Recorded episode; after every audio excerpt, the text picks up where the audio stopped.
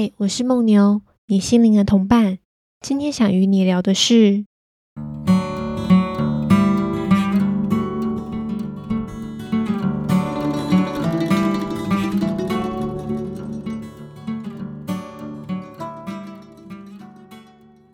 嗨，大家好，今天继续跟各位聊《潜意识的力量》这本书中间的篇幅，有关健康、金钱这两个很多人关注的议题，他们与潜意识的关联。不过健康的部分我会聊的比较多一点。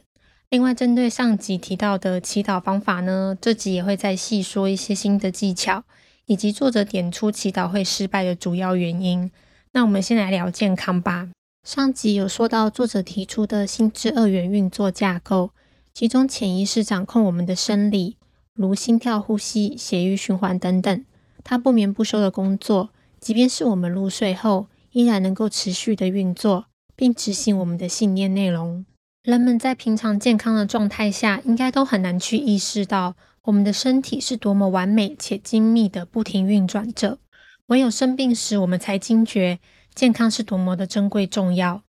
而这一切被我们视为理所当然的生命状态，其实它的构造复杂到可以说是一种奇迹了。当然说到健康，除了身体以外，也要把心灵拉进来谈论才完整，尤其心理问题造成的死亡跟痛苦已逐渐受到现代人的注意。而就作者的观点，人的身体状态反映了个人的心理状态，换句话说，他认为身体疾病的源头来自于一个人的心智，疾病就是一个人在微观的身体层面所创造出的个人实相。疾病是一个人心智的表达，表现出内在某种破坏性的情绪跟想法。因此要恢复健康，就要改变心智，去除负面的想法、情绪，并肯定健康才是我们的正常状态，与自我即具有疗愈的能力在。现今医学已经逐步证实了情绪会影响我们的健康，连我们平时生病看医生时，都常会听到医生叮咛我们要多休息、多放松，压力太大对身体不好之类的话。我们担忧、焦虑、恐惧和忧郁的情绪都会干扰生理机制的正常运作。作者在书中反复地说，潜意识其实有生命优先的倾向，会保存我们的生命免于伤害。但我们的心智若无法保持和谐，脑中存有负面、邪恶、破坏性的想法，这些想法就会激发破坏性的情绪，如我们对他人或自己产生的恨意或怨气，会在潜意识中形成发炎溃烂的伤口，最终也会表现在自己的身体上。所以原谅别人就是善待自己，这句人们常说的话，就作者观点来说，确实如此。不论我们感觉自己是某个事件的受害者或是加害者，都要学习宽恕，重新获得内在平静与情绪自由，才不会让自己的破坏性念头创造出自我惩罚，同时阻碍了生命能量的自由流动，而无法拥有持久完整的健康。作者在书里后半部有一章特别写了潜意识与宽恕的关系，我把这张拉到健康这边跟大家分享，因为两者关联很高，理解上我觉得一并整合起来会比较好。不过我认为作者讲的宽恕非常的绝对跟高标准，他甚至有一个酸性测试，检视我们是否真的宽恕了他人。我虽然同意作者就宽恕的正反影响力，还有神不惩罚不批判这几点的说法，但在宽恕的做法及过程上，我有不同的看法，可能是作者比较着重在说宽恕的重要跟阴暗面，我觉得忽略了每个需要宽恕的背后，都是一个人的某个重要经历。在我们宽恕前，应该先了解这个经历的意义，让宽恕自然产生，而不只是因为我们必须，或者是这样做对我们比较好，就直接进行宽恕的暗示。这部分等等后面再跟大家聊。宽恕这章我蛮喜欢作者讲的一句话，生命总是宽恕并疗愈我们。当我们割伤身体或不小心受到其他伤害时，身体会原谅我们的粗心，启动修复机制，提供我们新的细胞。身体并不会责怪我们，它存在的本质就跟其他动植物一样，都是以生命开展为优先。这也带出作者认为神并不惩罚或评断我们的看法，疾病不是报应或罪恶的惩罚，它来自于个人心智的创造。因此作者才会说我们要肯定健康与自我疗愈的信念，因为这就是正常的状态。肯定意味着认定事情本来就是这样，如果我们不这么想，就要重新教育自己的心智，再从掌控心智进一步改变身体。讲到这里，大家会不会跟我一样觉得作为神职人员的作者对于神的概念好像与传统的宗教很不一样？作者在书中不时会引用圣经的句子，但在解释上我觉得作者反复强调的依然是信念法则本身。神说的话或展示出来的奇迹都是在提醒我们，奇迹就是信者必得饱足，每个人才是奇迹的真正创造者。某程度而言，我觉得作者所谈论的神更像是宇宙的一种秩序，而传统上全知全能的神已经换成了人。在讲到健康疗愈这件事时，作者依然秉持着信念创造一切的观点，强调疾病源头来自于心智，疗愈的力量自然也来自相同的地方，而各种疗愈实际上都是个人接受暗示的结果。真正的疗愈者只有我们自己。神说的相信也不是指相信外在的权威或仪式、配方等等，信者必得饱足指的就是我们的信念能创造想要的结果。历史上因信仰产生的神奇疗愈案例比比皆是，不论是在圣地或神职人员仪式下发生的奇迹，都是人们潜意识拥有巨大的期待，对外投射了强大的信心使然。神水护身符或操作仪式的人本身其实都不具有神奇的魔力，但他们都是一种强烈的暗示，让相信这些东西有力量的人可以发挥自己内在的信念力量去疗愈自己。这让我立刻想到医学上也有安慰剂效应的存在，其背后的道理跟自我暗示一样，即便病人并无获得有效的治疗，但在不知实情的情况下以为获得了治疗，结果真的产生了症状缓解的现象。在二次大战时，由于药物短缺，不少医生会用生理食盐水伪装成止痛吗啡打到伤兵的体内，而某些伤兵因为期待相信止痛效果的存在，还真的得到了疼痛的缓解。有关安慰剂效应的实验非常的多，有兴趣的人可以上网搜寻了解。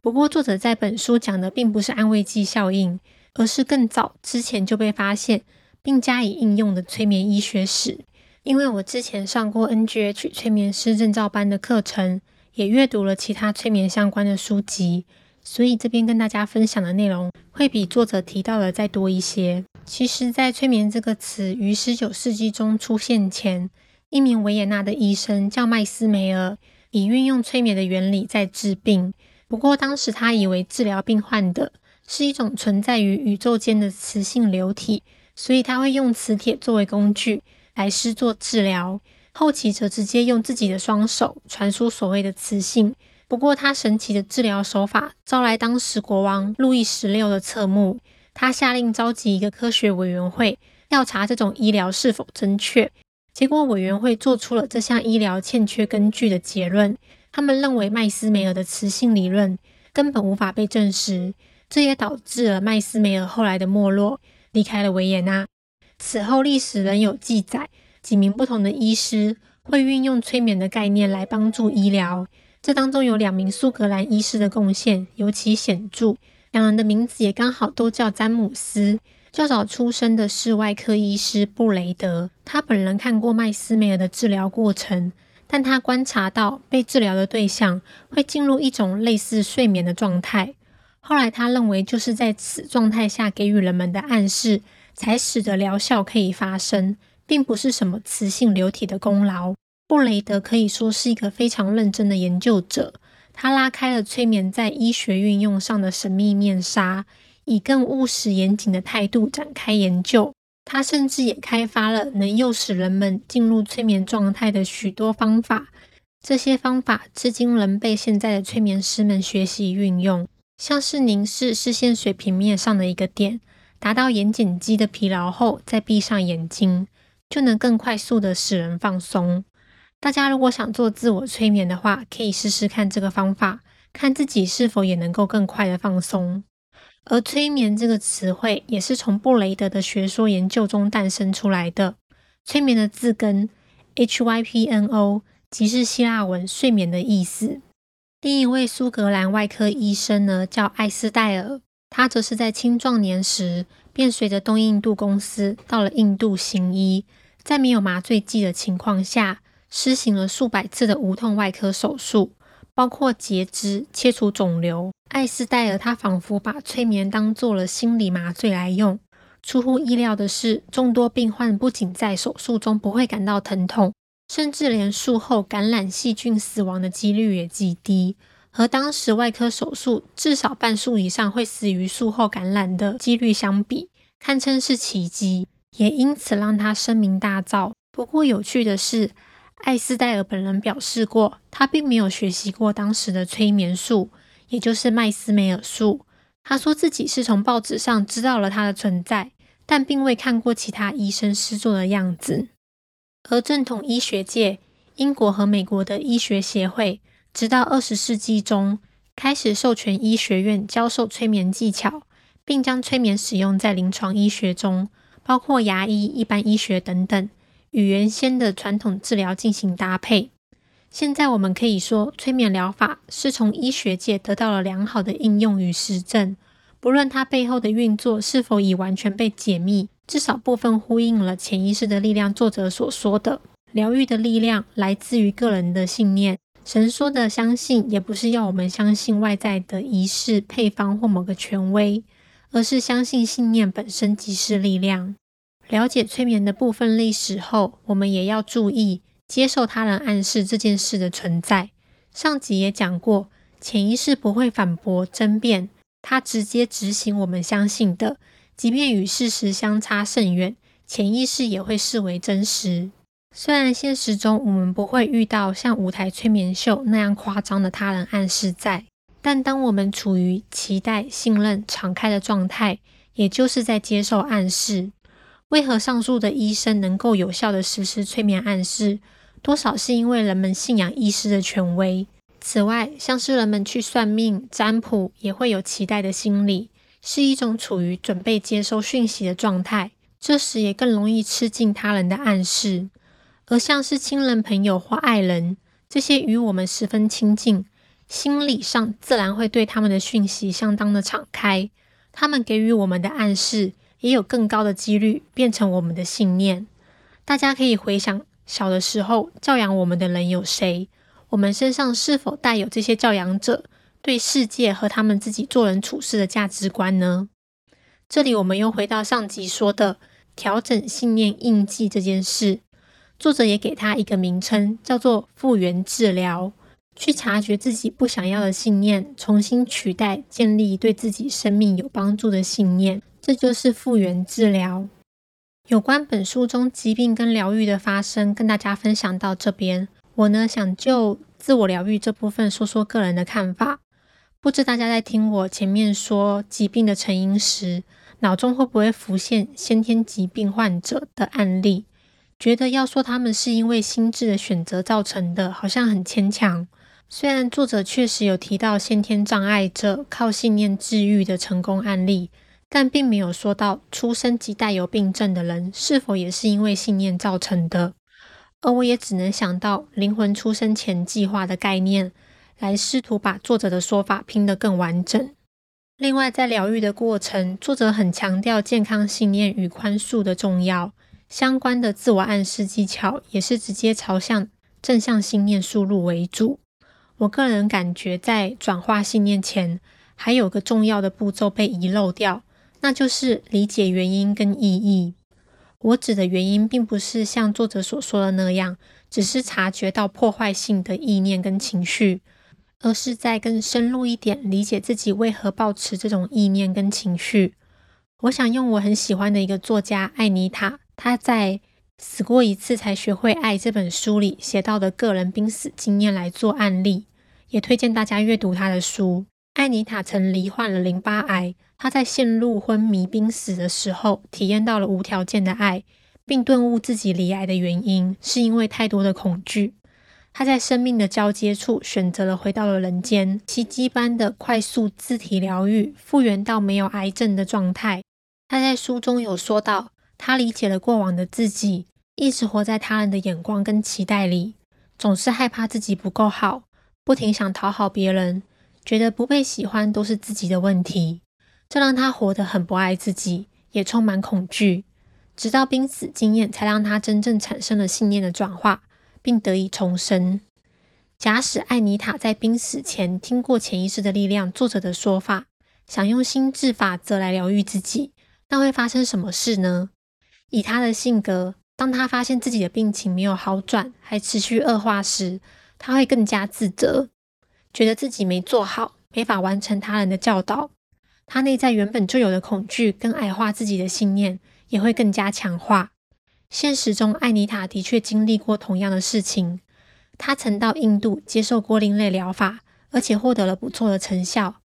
但当她回到了原本居住的香港时，因为受到周遭环境的暗示影响，病情开始恶化。然病情的恶化又让她自我责备，因为就她已有的各种疾病跟疗愈的认知，她认为这都是自己的负面信念造成的。接着就是一场信念与自我实现的恶性循环。但如果艾妮塔或任何遇到需要疗愈状态的人，能静下来，看见自己负面经验深处的根是怎么形成的，听听内心为何有怨恨、罪恶、伤痛的感受，理解这一路来的痛苦是为了转变自己什么，我想会比直接强行灌输健康的暗示给自己会更好。因为直接转化信念，就算有效，也是一种暂时压制的短期特效药。若没有正视并理解自己原本的破坏模式，藏在深处的根依旧会继续发芽，再次复发。而接着便是自我的思考惯性和内在信念，承认并抒发内在情绪，宽恕，释放自己不再想要的部分，有意识的说再见，也有意识的跟新的世界说嗨，自然真诚的拥抱这个过程，不用硬是要求自己立刻导入正向信念，让我们受过的伤都能有足够的时间被我们理解它存在过的意义。换个场，我们接续来聊金钱财富的主题咯。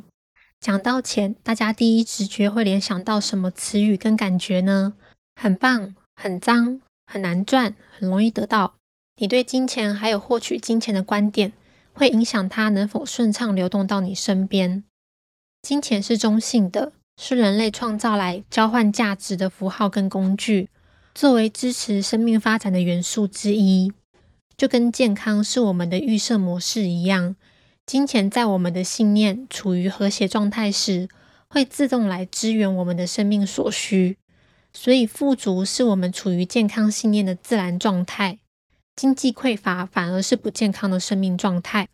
有哪些导致了不健康的金钱信念呢？仇富、嫉妒或道德谴责拥有财富的人，这都会使人站在金钱的对立面。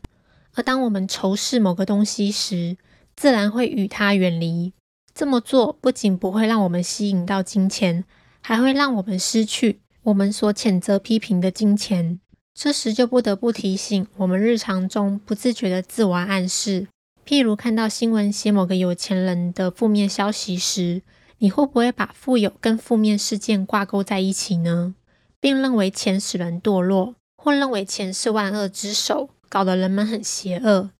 其实这些都是将金钱贴上了负面的标签，一样会使自己的潜意识去实现与金钱保持一定安全距离的信念。因为你担心富裕会使你堕落，变得邪恶，或觉得追求金钱本身就很势利邪恶，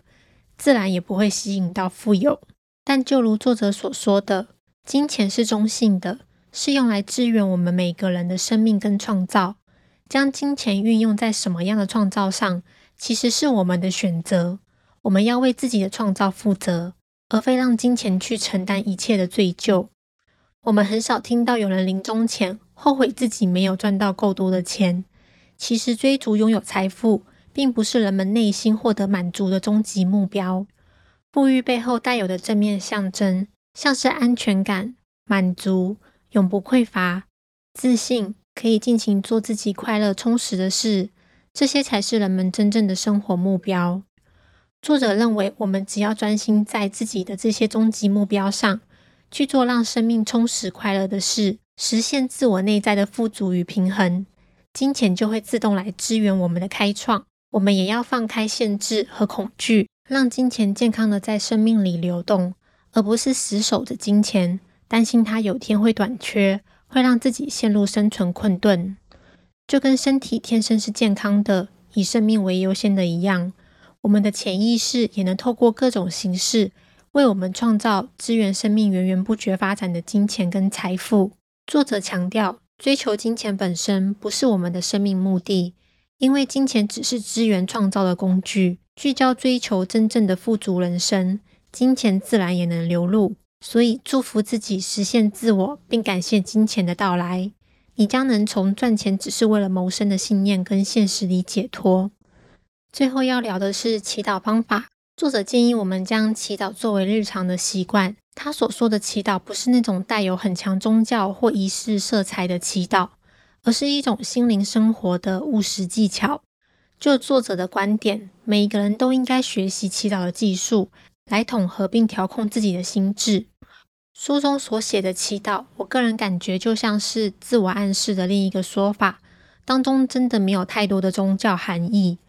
就我前面讲过的，即便作者是美国的神职人员，书里也有引用圣经的话，但他还是以人的信念法则，创造一切个人实相为核心，来阐述所有的内容。因此之前我们聊过的自我暗示技巧跟这里要补充的祈祷技巧都可以交互使用。说到祈祷，可能不少人以为要说一长篇的话，但一开始想要尝试祈祷的人，可以先准备简短的句子就好。作者甚至举例，可以直接用一两个词语，像是成功、富足这两个词，在睡前反复的祈祷，像催眠曲一样，让潜意识在半梦半醒间接受，烙印在脑海里。另外，作者也有提到用视觉化的技巧，去播放你希望发生的事情。如你想销售一间房子，可以想象你跟买房的人签约，确认收取定金，接着开心的把销售广告拿下来的整个过程画面，就像在播放一部电影，整个人沉浸在意象里面。我个人因为不是这么视觉型的人，比较偏向感知直觉型的，常常看到吸引力法则相关的资讯，都会讲到视觉化的技巧，像梦想版的制作，也是剪贴很多自己渴望的图像，用视觉来接受意象。而视觉创造我觉得没有那么贴近自己的特质，也会在尝试的过程里觉得有点费力。不过潜意识其实是与我们的情绪感受高度连结的。我个人做清醒梦的经验里，也是习惯先用模拟感受的方式去创造梦里的东西，并不是直接用视觉想象方式的创造。虽然说最终梦里还是会有视觉的显化。同样的，在现实中，我祈祷时也比较是直接把自己带入到某种感觉当中。这么说很抽象，不过大家可以回想看看，有没有那种经验是你泡澡泡了很久走出来，或是刚游泳完静静的闭上眼睛，只是坐着或躺着休息，但身体依然可以感受到刚才水里的浮力，你有一种还在水里漂浮的错觉，因此觉得很放松。这就是我指的感受引导。我不一定能在脑海里创造出游泳池或者是水的画面，但我会引发自己对水的感觉。我想每个人跟潜意识沟通的方法可能都不尽相同，书里或其他人提供的方法也许不一定适合我们，也没关系，多多观察尝试调整，我想就会越来越好。最后一个作者讲到的方法是必须抱有愿望必能达成的十足信心，并感谢将实现的内容。作者认为感恩的祈祷具有强大的威力，基本上感恩就像是预见愿望已经发生了，能将二元的心智方向调整成一致。至于祈祷失败的原因，作者提到过度努力、缺乏信心和心理压迫这三种情况。有时候人们太执着于祈祷的方法或内容的细节，反而造成自我焦虑，又或者把祈祷当成一种功课跟纪律，不自觉地形成了内在压力。艾妮塔当初就类似这样的情况，他努力维持正向的信念，正因为太努力了，想用意志力来克服恐惧跟失败，反而更加了强化恐惧跟失败的信念。作者说，潜意识只回应信念接受的，并不会回应心理压迫的东西。跟潜意识沟通，我们要使用的是想象力，而不是意志力。借用想象力去感受结果实现的状态，所以根本不需要牵挂过多的细节，只要知道结果就行了。此外，如果一个人常反复觉得祈祷无效，或觉得未能得到满足，这类的质疑、挫折感都会阻挡潜意识实现愿望。这就好像你搭了一台计程车，一下说要去 A 这个目的地，突然又反悔不去，潜意识根本搞不清楚你到底要往哪里去。因此作者建议，如果无法有信心，就先祈祷相信这件事就好了，也就是相信信念法则的运作。其实我觉得作者说的过度努力跟压迫也跟信心有关。总结作者的观点可以缩减成一句话：轻松坚定的相信，信心十足的感受，如同当下已经实现愿望。这集差不多到尾声了，我个人还想说一点想法，关于这本书一开头就强调的相信信念法则这件事。我当初读到作者说到祈祷失败的某些案例是因为缺乏信心导致时，有种怪怪的感觉。到了作者说要相信相信本身时，我就觉得这整个很像导果为因的论证，因为不管祈祷成功或失败，都可以说是人的问题，而不是理论的问题。这也难怪，一旦相信信念法则，好像也就背负了某种我是创造所有问题的那个压力来源。我要嘛就不相信这个理论，但如果接受了，我就没有质疑这个理论有问题的空间在。当然，我认为每个人都应该就自己的生命创造负责，可是就信念法则本身作为一个法则的论述，我觉得作者并没有完全的说服我。某程度，作者要求的是一种百分之百的坚信，这一点我个人是不敢完全拥抱的。我认为在自己经历到足够的体悟前，就直接认定并坚信任何一种原则，对个人来说都不是件好事。我猜想某些将正面思考视为教条的人，就是过于要求自己在意志上要非常的确信，有时还会对真实现况的负面状态加以否定，形成现实逃避。极端的例子是完全否认了信念以外的实践，像是我身边的亲友也有认识过坚持不接受西医治疗的人，他们坚信信念疗法就能够疗愈自己，却不停忽略了病情恶化的现实。我以前听过一个故事，某个村庄突然下起了豪雨，村里有位非常虔诚的神父，他在教堂外，眼看洪水已经淹到了他的腰间，寸步难行，于是便祈祷神来拯救他。不久，有一名邻居搭着漂浮的木板经过，吆喝神父赶快到木板上面来。神父说：“你先去救别人吧，神会来救我的。”接着，当洪水淹到了神父的胸口，一名远警搭着橡皮艇来到了神父旁边，想把神父从水中拉起。神父拒绝了，他说：“你去救别人吧，神会来救我的。”当洪水快要淹过神父的口鼻，一台直升机缓缓飞来，飞行员丢下了绳梯，要神父赶紧爬上来逃生。神父意志坚定地想：“不，神一定会来救我的。”最后他淹死在洪水里。当他上了天堂，见到神之后，生气地问神：“神啊，我终身信奉你并贡献于你，为何你没有显灵来救我呢？”神说：“有啊，我三次派人去救你，但你都不愿意。”故事里的神就像本书里面拥有无穷智慧的潜意识，它能够运用无限多的方式来显化，有时不一定是我们想象中的那一种方式。当我们祈祷事物实现时，同时也在行动上付出实践，并对宇宙默默给予支持抱有信心在，也许是更平衡的做法。而在健康议题上，医学技术这种治疗方式，自然也不会是信念疗法的敌人。那今天跟大家分享到这边，本书后半部的章节还有人际关系、婚姻跟创造力等其他零碎的主题，会再用一集跟大家聊完。谢谢你的聆听，我们下次见喽。